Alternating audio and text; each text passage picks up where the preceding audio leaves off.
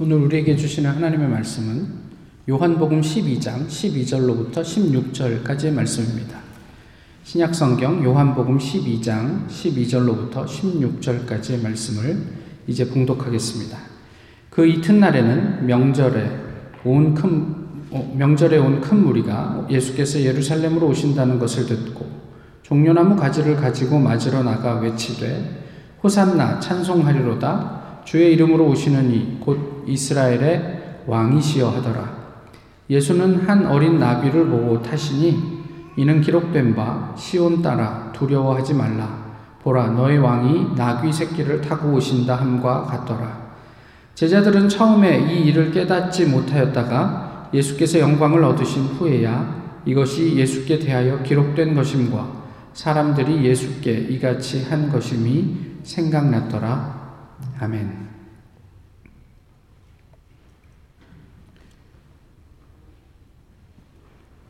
미국에서 가르치고 계신 어떤 교수님의 글인데요.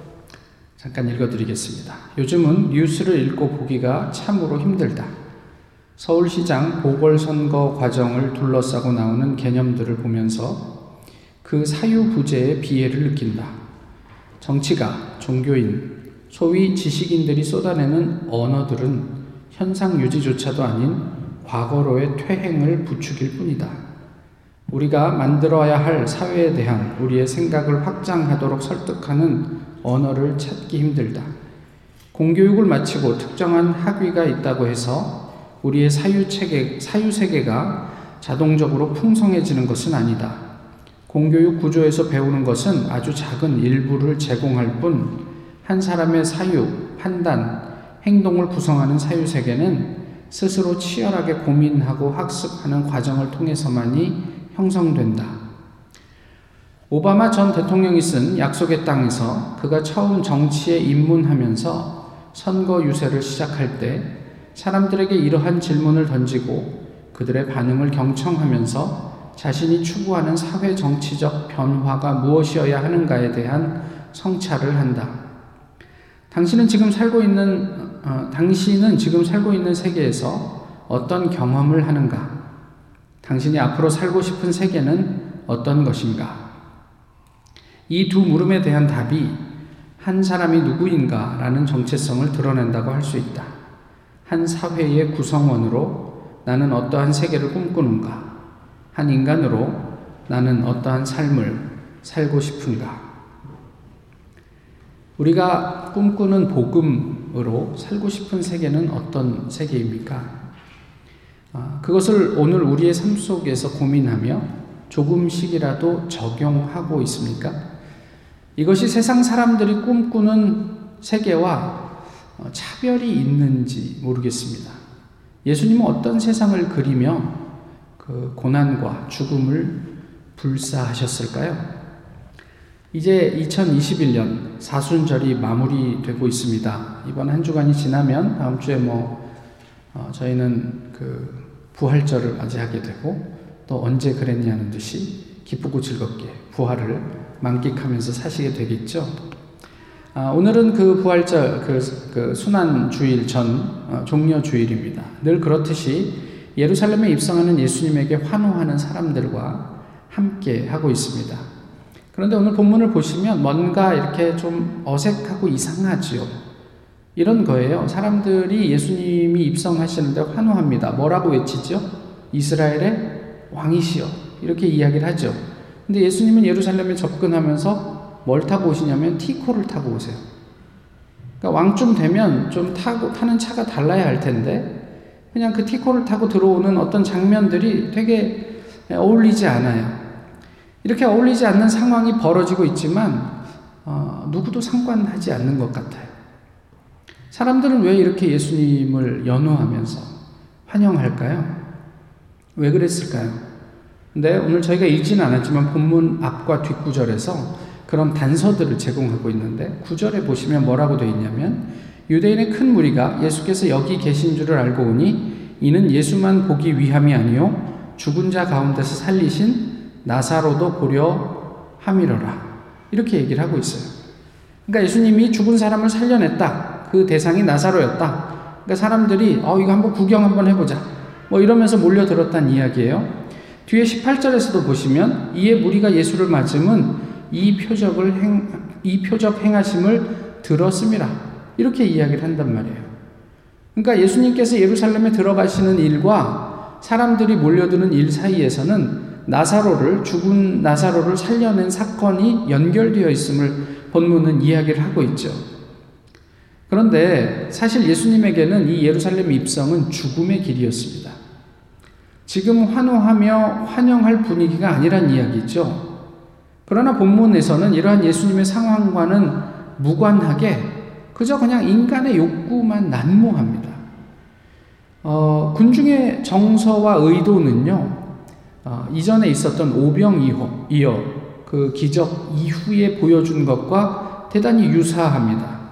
6장에 가서 보시면 백성들이 어떤 반응을 보였냐면 6장 15절에 이렇게 얘기하고 있죠. 그러므로 예수께서 그들이 와서 자기를 억지로 붙들어 임금으로 삼으려는 줄 아시고 다시 혼자 산으로 떠나가시니라. 예수님은 군중, 군중 속에 있었고 또 하나님 나라의 어떤 어, 놀라운 기적을 그들에게 보여주셨지만 사람들은 그 기적 자체가 조, 좋았던 것 같아요. 그리고 이 사람이 우리의 왕이 되면 우리는 평생 이렇게 뭐 먹는 걱정 없이 살 수 있겠다 뭐 이런 생각을 했을까요? 그래서 억지로 예수님을 왕 되게 하려는 줄 알고 예수님은 늘 그 무리를 피해서 어디론가 떠나셔야 했다라고 이야기를 하는 거죠. 사람들은 지금 자기 자신이 가진 환영, 그러니까 환상, 여기에 환호하고 있는 거예요. 그러니까 사람들은 예수님의 상황은 관심이 없고 자기 이슈에만 관심이 있어요. 죽은 사람도 살렸어? 그럼 내가 이 병으로 고생하고 있는데 저 예수를 한번 만나면 이 병 정도는 고쳐줄 수 있지 않을까? 뭐 이런 생각을 하면서 모여든 사람들이었다라는 거죠. 그리고 그러한 능력자를 그들도 왕으로 기대하며 그리스도를 환호하고 있었습니다. 여기에 또한 무리의 사람들이 나오는데요. 대제사장과 바리새인들이에요. 지난번에도 말씀을 드렸지만 이들은 언제나 예수님의 등장과 함께 예수님과 경쟁하는 사람들이죠. 뭐 예수님이 경쟁했던 건 아니에요. 자기들 스스로 경쟁했고 예수님을 이렇게 어떻게 하면 이렇게 제거할까 뭐 이런 생각을 했던 건데 이들에게 예수님은 정치적으로 또 종교적인 권위 이런 것에 대한 위협적인 존재였던 거죠. 그래서 자기들은 자기들의 기득권을 지키기 위해서 성경 곳곳에서 노심초사하는 흔적들이 보이고 있어요. 그리고 요한복음에서는 나사로를 죽음에서 살리신 그 사건 이후에 이들이 예수를 죽이기로 모의했다, 작정했다. 이렇게 이제 이야기를 합니다. 많은 무리들이 예수님을 따르는 것이 그렇게 위협적인 일이었을까요? 저희가 아시지만 나사렛 출신 아무도 주목하지 않는 사람이었어요. 그리고 뭐 성경에서 묘사하고 있는 대로 예수님은 볼품이 없어요. 못생기고 체구도 작았던 것 같아요. 그리고 그냥 그렇게 작은 시골의 청년의 그 행보가 어, 당대 최고의 어떤 종교 지도자들에게 뭐가 그렇게 어, 두려웠을까 싶습니다. 바리새인들의 말을 한번 들어보세요. 19절에 볼시어다 너희 하는 일이 쓸데없다. 보라 온 세상이 그를 따르는도다. 바리새인들이 이렇게 얘기를 해요. 뭐 온 세상은 좀 너무 과장 아닙니까?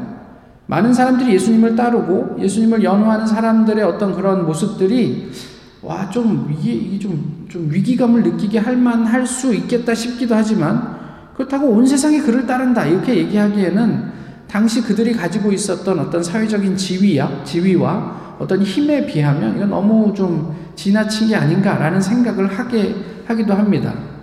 어쩌면 이들도 역시 자신들의 환영, 환상에 갇혀서 하나님의 뜻은 고사하고 인간으로서 최소한의 이성적인 사고도 하지 못하는 상황에 빠지게 된 것이 아닌가. 그러면서 그들이 이렇게 얘기하는 거죠. 우리에게 거치적거리니까 죽여버리자. 저건 뭐 그냥 우리 한 줌도 안 되는 존재인데 그냥 쥐도새도 모르게 제거해버리자.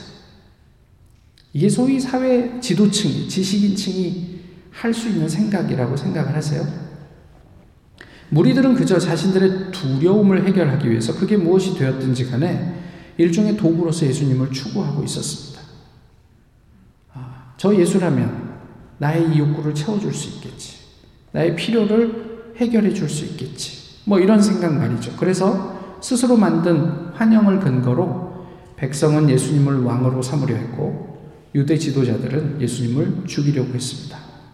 예수님의 십자가의 길, 구원의 역사와는, 역사와는 동떨어진 일이었죠. 오병이어 이후에 자신을 왕으로 삼으려 했던 아, 무리들을 피해서 한적한 곳으로 어, 떠나셨던 예수님이 오늘은 그 환영하는 인파를 향해 나가셨습니다. 그러나 아까도 말씀드렸던 것처럼 왕의 행차와는 어울리지 않은 나귀 새끼를 타고 우리에게 세상의 힘과 가치가 아닌 하나님 나라의 가치와 진리 그리고 영원한 생명의 길이 무엇인지를 상징적으로 보여주시면서 그들에게 나갔어요. 제자들조차도 예수님의 부활과 승천 이후에야 깨달을 수 있었던 것이 좀 안타깝지만 어쨌든 예수님은 그렇게 본인의 사역을 그런 어떤 사람들에게 접근하시면서 보여주고 말씀하고 계셨다. 본문은 그렇게 이야기를 합니다. 우리는 지금 어떤 세상을 경험하고 있습니까? 뭐 어떤 세상을 경험하냐 그러면 뭐 지금 코로나 시대를 살고 있습니다. 뭐 이런 생각을 하시겠지만 어쨌든 아까 초두에 말씀드렸던 것처럼 우리는 복음을 통해서 어떤 세상을 살고 있습니까? 그것이 세상에 있는 하나님을 알지 못하는 사람들과 차별이 있는 세상입니까? 또 우리가 궁극적으로 꿈꾸고 있는 하나님의 나라라는 그 미래의 세상은 또 어떤 모습입니까? 그건 역시 어떠한 차별이 있습니까? 이런 생각들을 한번 해보는 거죠. 그저 내 눈앞에 필요, 그러니까 학위를 받고 안정된 직장을 하루빨리 구하고 또 성공에 필요한 능력을 성령의 이름으로 구해서 성, 쟁취해내고 그런 세상을 우리가 그리고 있습니까? 그런 세상이 어떻게 하나님 나라일 수 있겠어요? 매일이 스트레스인데 내가 이 직장에 취직할 수 있을까 없을까? 뭐 그런 그런 어떤 어떤 압박 속에서 사는 게 어떻게 어, 평화의 왕이신 예수님이 다스리시는 하나님의 나라일 수가 있겠어요? 그러나 우리는 삶의 무게와 부담을 감당하느라 정작 하나님의 꿈은 헤아릴 겨를도 없이 살고 있는 것은 아니겠습니까? 예수님께서 말이나 병거가 아닌 나귀 새끼를 타고 예루살렘을 향하신 그 뜻을 우리는 과연 이루어 낼 수 있을까요? 우리에게 약속하신 세상과는 결을 달리하는 주님의 마음을 우리는 헤아릴 수 있을까요? 그럴 용의가 있으십니까? 예수님께서 십자가에 달려 자신의 목숨을 바쳐서 우리를 구원해 내시고 너희는 나의 길을 따라 줄련? 하고 물으셨던 것이 이런 이야기 아닐까요? 너희는 나를 따를 용의가 있느냐? 만약에 있다면 우리는 무엇을 해결해야 할까요? 우리 내면의 어떤 사람들이 그렇게 집중했던 그 두려움들을 내려놓아야 하지 않을까 싶어요. 학위를 받는 일이 1, 2년 늦어지는 게 사실은 좀 부담스러운 일이죠. 또 좋은 직장을 어, 많은 사람들이 부러워할 만한 직장을 구하지 못하는 것도 야 내가 뭐 예를 들면 박사까지 해놓고 이런 일을 하면서 살아야 돼 하는 것도 부담스러운 일이 될 수 있겠죠. 그러나 괜찮단 말이에요. 괜찮단 말이에요. 1, 2년 늦어져도 모두의 부러움을 살 만한 직장을 구하지 못해도 뭐 성공, 충분한 성공을 어, 이루어낼 만한 능력이 우리에게 있지 않아도 괜찮단 말이에요. 하나님께서 이루시기 원하는 세상을 꿈꿀 수 있다면 우리의 상황과 무관하게 어, 우리는 충만하게 하나님 안에서 만족스럽게 살 수 있다고 예수님께서 이미 보여주셨잖아요. 죽음을 향해 가면서도 예수님은 그 마음의 평안을 결코 깨뜨리지 않고 그 죽음을 담아낼 수 있을 만큼 그렇게 깊은 영을 가지고 계셨단 말이에요. 그 십자가 밑에서 정말 그 만유의 주제로서 어, 진짜로 그들을 심판하실 수 있는 능력을 가졌음에도 불구하고 그들의 야유와 도전 앞에서 하나님 저들을 용서해 주십시오. 저들이 자기가 하는 일이 무엇인지를 잘 몰라서 하는 것입니다. 라고 자기의 내면의 평화를 깨지 않을 만큼 충만하고 평화스럽고 만족스러운 삶을 주님을 사셨단 말이에요. 그 삶이 우리의 삶이 될 수 있음을 성경은 우리에게 반복적으로 가르쳐 주고 있습니다. 십자가의 길이 예수님의 영광이 되었던 것처럼 이제 인자가 영광스럽게 될 때가 되었다라고 했던 것처럼 하늘의 가치를 사는 사람은 하나님의 영광을 그 삶 속에서 누리게 될 것입니다. 그것이 우리의 직업 때문에 좌우되겠어요? 우리가 가진 학위 때문에 뭐 더 영광스럽고 덜 영광스럽겠어요? 내가 세상에서 사람들이 주목할 만큼 성공을 했느냐 그렇지 않느냐로 하나님의 영광이 더 드러나고 가려지겠느냐는 말이에요. 동시에 이러한 삶이 그렇게 만만하지 않다는 것도 우리가 좀 기억했으면 좋겠어요. 왜냐하면 때로는 이것이 고난과 죽음까지도 감수해야 할 일이기 때문에 그렇습니다. 이게 뭐 고난이나 죽음 얘기를 하니까 좀 부담이 되지만 꼭 그것이 육체적인 고난 또는 육체적인 죽음을 의미하지 않더라도 인내와 손해 아, 이런 삶은 사실 뭐 그렇게 반갑지는 않죠. 그러나 그곳이 하나님께서 꿈꾸는 세상이라면 우리의 부담 내지는 두려움과는 별개로 그 자리가 바로 젖과 꿀이 흐르는 땅이 아니겠습니까? 그 두려움을 넘어설 때, 그 부담을 우리가 극복할 수 있을 때, 우리는 아브라함이 그랬던 것처럼 약속의 땅, 가난을 향해 우리의 걸음을 뗄 수 있는 거죠. 아브라함이 우리보다 뭐 대단히 그 빼어난 어떤 사람이어서가 아니라 그가 하나님의 말씀에 자기의 두려움을 딛고 가난을 향해 갔다는 것 자체가 그를 어, 위대한 신앙의 아버지가 되게 했던 거죠.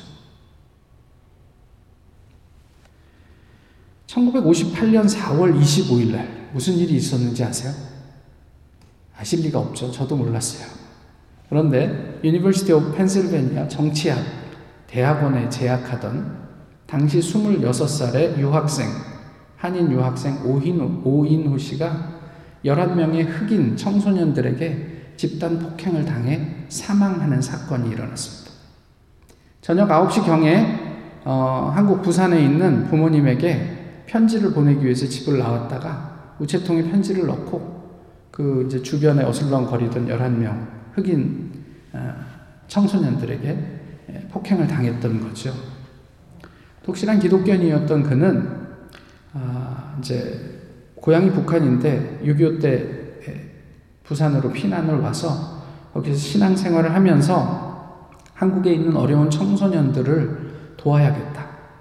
그러기 위해서 내가 좋은 정치인이 되어서 어, 평생 그들을 봉사하면서 살아야겠다. 이렇게 생각을 하고 유학에, 유학길에 올랐던 인재였던 거죠.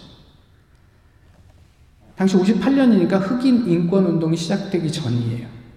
그러니까 사회 분위기는 이 11명의 흑인 청소년들에게 별로 뭐, 뭐 별로 이렇게 호의적이지 않았고 이들은 이제 사형에 처해질 위기에 놓여 있었습니다.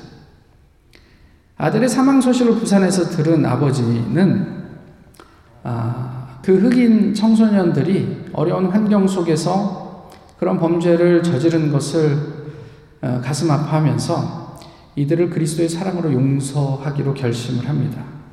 그리고 필라델피아 시장에게 편지를 써요. 이런 내용이었습니다. 자신의 아들의 죽음은 슬프지만 영혼 구원을 얻지 못하고 제대로 된 교육도 받지 못해 어, 인간성이 마비된 살인범들에게 관용을 베풀어 주기를 청원합니다. 그리고 500불을 동봉해요. 당시에 한국에서 어, 노동자들이 하루에 버는 임금이 10센트에서 30센트 사이였대요. 그러니까 500불이 상당한 가치가 있는 돈이죠. 동봉하면서 이런 말을 덧붙입니다.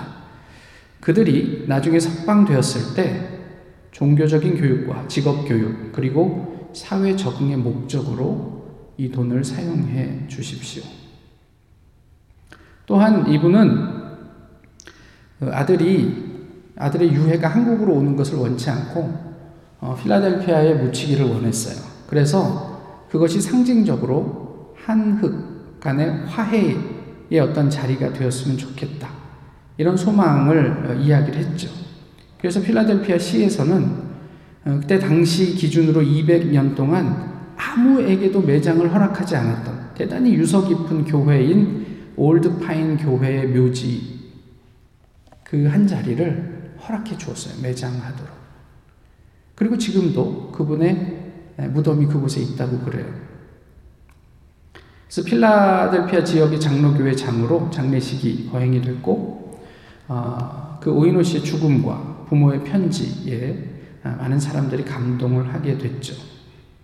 1962년 4년 후에 어, 미국 장로교회에서 이것을 그 영화로 만듭니다. 30분짜리 흑백 영화로 만들어서 어, 미국 전역의 5천여 개 교회에 배포를 했고 상영이 되었고요. 그래서 많은 사람들의 감동 속에 그 흑인 교육을 위한 모금이 가능한 일이 되었던 거죠.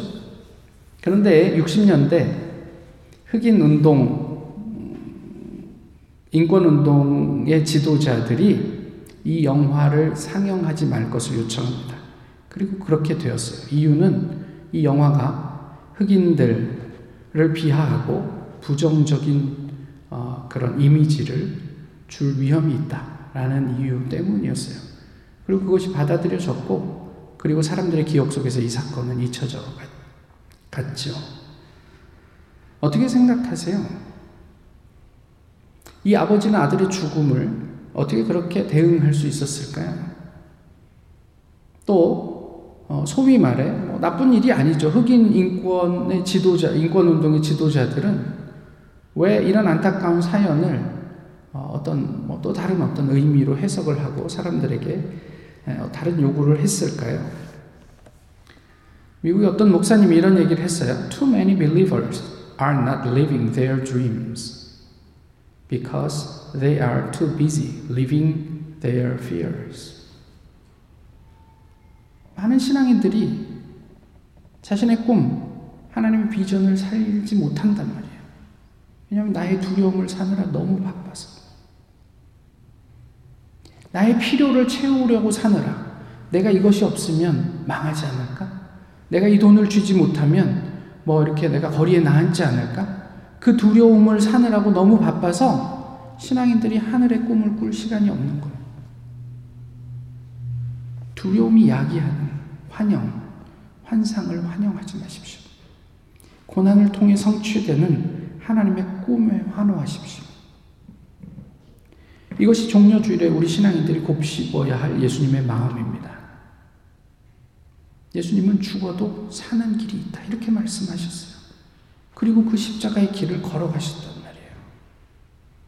제자들도 알아주지 않았는데, 그럼에도 불구하고 아직도 가야 할 길을 걸어가셨던 예수님을 한번 돌아보시란 말이에요. 부활을 소유, 소유한 신앙인들이 가지게 된 힘은 거기에서 비롯됩니다. 14장 26절은 이렇게 말씀합니다. 보혜사 곧 아버지께서 내 이름으로 보내실 성령 그가 너희에게 모든 것을 가르치고 내가 너희에게 말한 모든 것을 생각나게 하리라. 성령께서 우리를 가르치실 겁니다. 괜찮아. 하나님의 꿈이 있는 곳이야. 죽지 않아. 망하지 않아. 쓰러지지 않아. 죽어도 사는 길이야. 그 성령님이 우리로 기억하게 하실 거예요. 예수 그리스도의 십자가의 길이 온 인류를 살리는 길이었음을 기억하게 하실 거예요. 성령께서 우리는 물론 온 세상의 하나님 나라를 누리게 하실 것입니다. 모쪼록 두려움에 허덕이기보다 그래서 예수님에 대한 환상을 만들어서 그 존재하지도 않았던 환상적인 예수님 거기에 갇혀 있기보다 하나님의 꿈을 기대하고 또 누리는 우리 모두가 될 수 있기를 소망합니다. 오늘도 고난과 십자가의 길을 통해 하나님의 꿈은 반드시 이루어질 것입니다. 기도하겠습니다. 귀하신 주님, 오늘도 주님 앞에 함께 모여 예배하게 하심을 감사합니다. 각자의 처소에서 어, 주님을 예배할 때마다 주님 우리 마음 가운데 하나님의 나라가 심기워지게 하시고 그 하나님 나라에 대한 소망으로 우리의 삶의 순간순간들을 담대하게 감당해가는 저희 모두가 되게 하옵소서. 예수 그리스도의 이름으로 기도하옵나이다. 아멘. 찬송가 141장입니다.